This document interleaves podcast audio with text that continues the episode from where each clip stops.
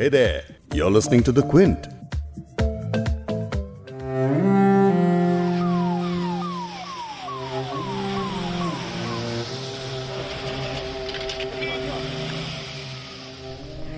आज से ठीक एक साल पहले 14 फरवरी 2019 को कश्मीर में इस दशक का सबसे भयानक आतंकी हमला होता है जिसमें 40 सीआरपीएफ जवान शहीद हो जाते हैं लेकिन उन 40 शहीद सीआरपीएफ जवानों का परिवार आज भी उन वादों के पूरा होने का इंतज़ार कर रहा है जो सरकार ने उस वक्त किए थे। आज बिग स्टोरी में जानेंगे कि पुलवामा हमले के एक साल बाद शहीदों के परिवार किस हालत में हैं। क्विंट हिंदी पर आप सुन रहे हैं बिग स्टोरी पॉडकास्ट। मैं हूँ फबीहा सैयद। इस पॉडकास्ट में सुनेंगे हमले में शहीद हुए कौशल कुमार रावत की माँ को। बेटा, मैं तो ये चाहती हूँ जैसा हादसा मेरे संग हुआ, वो हिंदुस्तान में होवे ही नहीं। सुनेंगे शहीद अजीत कुमार आज़ाद की पत्नी को। दिक्कतें तो बहुत हैं। अब फिर से हम लोगों की छत जा चुकी है। हम भी अनाथ हैं बच्चे भी अनाथ हैं बेसहारा हैं। और साथ ही सुनेंगे शहीद संजय कुमार सिन्हा के पिता को। कोई रास्ता है जिसका आर्थिक स्थिति आगे के लिए सरकार को ही देखना है?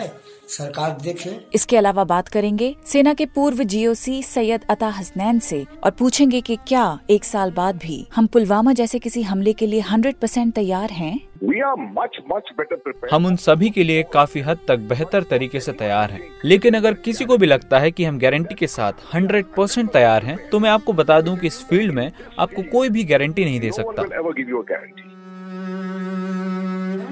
जम्मू कश्मीर में पिछले साल हुए आतंकवादी हमले में सीआरपीएफ के 40 जवान शहीद हो गए थे। जैश ए मोहम्मद के आत्मघाती हमलावर ने पुलवामा ज़िले में कई किलोग्राम विस्फोटकों से भरी एक कार को सीआरपीएफ बसों के काफिले के बीच में ले जाकर टक्कर मार दी थी। धमाका इतना खतरनाक था कि एक बस के पूरे पर खच्चे उड़ गए। आज पुलवामा हमले की पहली बरसी है और श्रीनगर में सीआरपीएफ के लेथपोरा कैंप स्थित स्मारक पर पुलवामा अटैक में जान गंवाने वाले सीआरपीएफ जवानों को श्रद्धांजलि दी गई। शहीदों के बलिदान को याद करते हुए प्रधानमंत्री नरेंद्र मोदी और रक्षा मंत्री राजनाथ सिंह समेत कई नेताओं ने श्रद्धांजलि दी। केंद्रीय गृह मंत्री अमित शाह ने भी ट्वीट किया, जिसमें उन्होंने कहा कि मैं पुलवामा हमले के शहीदों को श्रद्धांजलि देता हूँ। भारत हमेशा हमारे बहादुरों और उनके परिवारों के लिए आभारी रहेगा, जिन्होंने हमारी मातृभूमि की संप्रभुता और अखंडता के लिए सर्वोच्च बलिदान दिया। अब जरा सोचिए उस परिवार के बारे में जिसने अपना एक सदस्य उस खौफनाक हमले में खो दिया हो।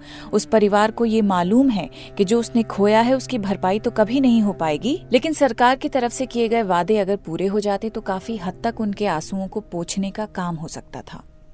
द क्विंट ने कुछ शहीदों के परिवार से बात की और ये समझने की कोशिश की कि उनका जीवन कितना बदल गया है आज इस दर्दनाक घटना के एक साल बाद भी वो किस हालत में हैं। आगरा के रहने वाले कौशल कुमार रावत 1990 में सीआरपीएफ में शामिल हुए थे उनका दार्जिलिंग से जम्मू में तबादला हुआ था। घर में अकेले कमाने वाले थे। रावत के परिवार में उनके दो बेटे, एक बेटी, पत्नी और माँ है। सुनिए उनकी माँ को। जो कह रही हैं कि जो उनके साथ हुआ, वो अब किसी और माँ के साथ नहीं होना चाहिए। बेटा, मैं तो ये चाहती हूँ, जैसा हादसा मेरे संग हुआ, वो अब हिंदुस्तान में होवे ही नहीं। बेटा, ये तो हमें मालूम है, जैसा हम गुजारा कर रहे हैं, बच्चे बस जो पेंशन मिलती है, उसमें गुजारा हो रहा है, बच्चे उसके पढ़ रहे हैं। और हम जान रहे हैं, जैसे हमारे ऊपर बीत रही है, बेटा। किसी सरकार ने हमारा वो नहीं दिया हमें मदद नहीं दी। वायदे तो बहुत बहुत करे उन्होंने पर उन्होंने हमारा कुछ भी काम नहीं किया। कौशल कुमार रावत का बेटा अभिषेक अपने शहीद पिता को कुछ इस तरह याद करता है जैसे उसने अपने पिता ही नहीं बल्कि एक दोस्त को भी खो दिया हो। बातें करते थे हर तरीके की बातें शेयर होती थी पिताजी के साथ। फुल तरीके का मज़े से मज़ाक हुआ करता था छुट्टी आते थे बैठ जाना खाना पीना बनाना मम्मी को बैठा देते थे पापा और मिल के बनाते थे। वो यादें रिमाइंड होती रहती हैं। पटना के संजय कुमार सिन्हा 8 फरवरी 2019 को घर से 15 दिन में लौटने का वादा करके गए थे। घर में कमाने वाले वो अकेले शख्स थे। उनके परिवार में दो बेटियाँ, एक बेटा, पत्नी और उनके माता पिता हैं। सुनिए उनकी पत्नी शकुंतला देवी को। आगे आ रहे हैं कि हाँ अब साल भर हो गया था कैसा ज़िंदगी कटा कर- जैसा कटता है, सुख जिसके साथ होता है, उसी को न पता लगता है कि हाँ कैसे ज़िंदगी कटता है। उस समय लड़की के शादी के बारे में बात किए थे उनसे कि हाँ एक लड़का बताए थे कोई तो बोले कि वहाँ पहुँच करके बात करेंगे, आवाज़ नहीं ठीक से आ रहा है। शादी क्या करेंगे? लौट कर अरे नहीं किया शादी करना लड़की का शादी भी नहीं हुआ। संजय के पिता महेंद्र प्रसाद सिंह कहते हैं कि कोई कमाकर खिलाने वाला नहीं है, कोई रास्ता नहीं दिख रहा। सरकार को तो देखना ही चाहिए। क्योंकि आगे का कोई रास्ता कमा के खिलाने वाला इस परिवार के है, कोई रास्ता है इसका आर्थिक स्थिति आगे के लिए सरकार को ही देखना है। सरकार देखे उन्नाव के अजीत कुमार आज़ाद 10 फरवरी 2019 को घर से निकले थे। आज़ाद पाँच भाइयों में सबसे बड़े थे।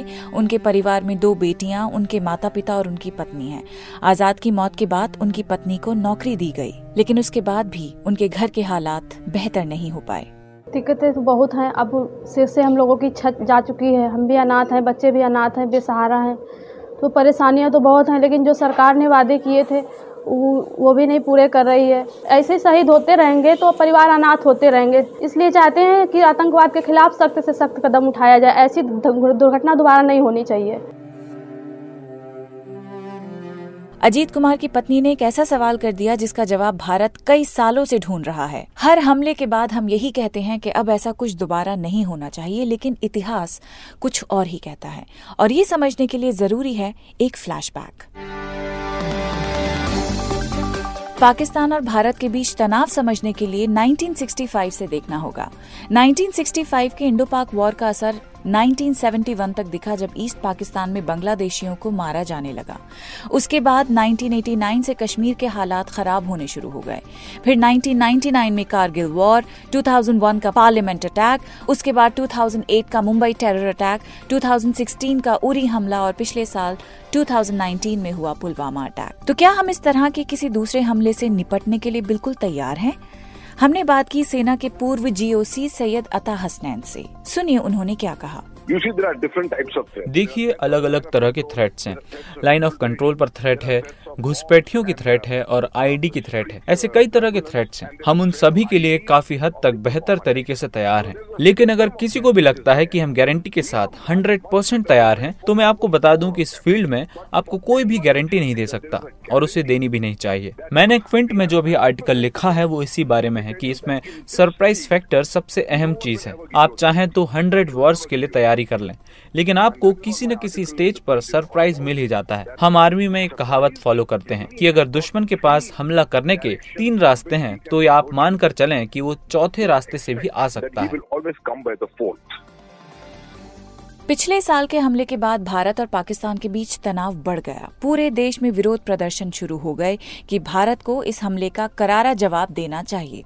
नेताओं ने आतंकी हमले की निंदा की और प्रधानमंत्री नरेंद्र मोदी ने देशवासियों से कहा कि वो अपने दिल में वही आग महसूस कर सकते हैं जो भारत के लोगों में इस वक्त गुस्से के रूप में भड़क रही है।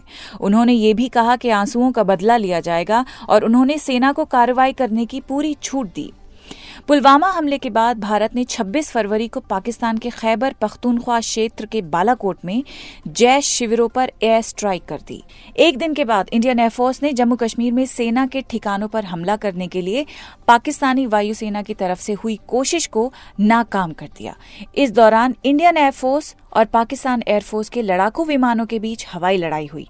विंग कमांडर अभिनंदन वर्तमान, जो M I G twenty one Bison fighter plane उड़ा रहे थे, उन्होंने पाकिस्तान का एक विमान मार गिराया। अपने खुद के विमान के हिट होने के बाद प्लेन से इजेक्ट किया, लेकिन अपनी धरती पर लैंड नहीं कर पाए। उनका पैराशूट पीओके में उतरा, जहाँ उन्हें पाकिस्तानी सेना ने पकड़ लिया। दो दिनों के अंदर पाकिस्तान ने अभिनंदन को रिहा भी कर दिया और भारतीय वायुसेना के पायलट का एक वॉर हीरो की तरह स्वागत किया गया। सेना के अनुसार पिछले एक साल में पुलवामा हमले के सभी गुनहगार भी मारे गए। लेकिन इतना सब होने के बावजूद सवाल फिर वही है कि उनका क्या जिनका पति, पिता, बेटा या भाई उस हमले में शहीद हो गया? क्या सरकार ने उनके मरहमों पर उस तरह मरहम लगाया, जिस तरीके से हमले के फ़ौरन बाद वादा किया था? सुनिए शहीद कौशल कुमार रावत के बेटे अभिषेक रावत को। एक सीआरपीएफ का फुल सपोर्ट हमारी फैमिली को। उसके अलावा एक भी सपोर्ट नहीं है। एक 25 लाख की धनराशि ज़रूर जो उस दिन अंत्येष्टि के दिन ही प्राप्ति हुई थी फैमिली को, उसके अलावा आगरा सरकार से कुछ भी नहीं मिला है। ना कोई लैंड अप्रूव हो रही है। जो गवर्नमेंट पॉलिसीज़ हैं शहीद के लिए लैंड अलॉट करते हैं, उसके स्मारक के लिए करते हैं, जीवन यापन के लिए लैंड अलॉट करते हैं। जैसे शहीद द्वार बनता है, वो भी नहीं हुआ अभी तक। एक सरकारी स्कूल का नाम चेंज होता है, गाँव का नाम चेंज होता है। बस शहीद पॉलिसीज़ जो भी हैं, एक पे भी काम नहीं किया गया है। एक पे भी। अजीत कुमार की पत्नी भी यही कह रही हैं कि इस वक्त उन्हें सरकार की सख्त ज़रूरत है। बस वादे थे, उस टाइम सब अधिकारी आते थे, ये हो जाएगा, वो हो जाएगा, परेशान मत हो, कोई कहीं कुछ नहीं होता है। उसी टाइम सब ध्यान रखते, उसके बाद सब भूल जाते हैं।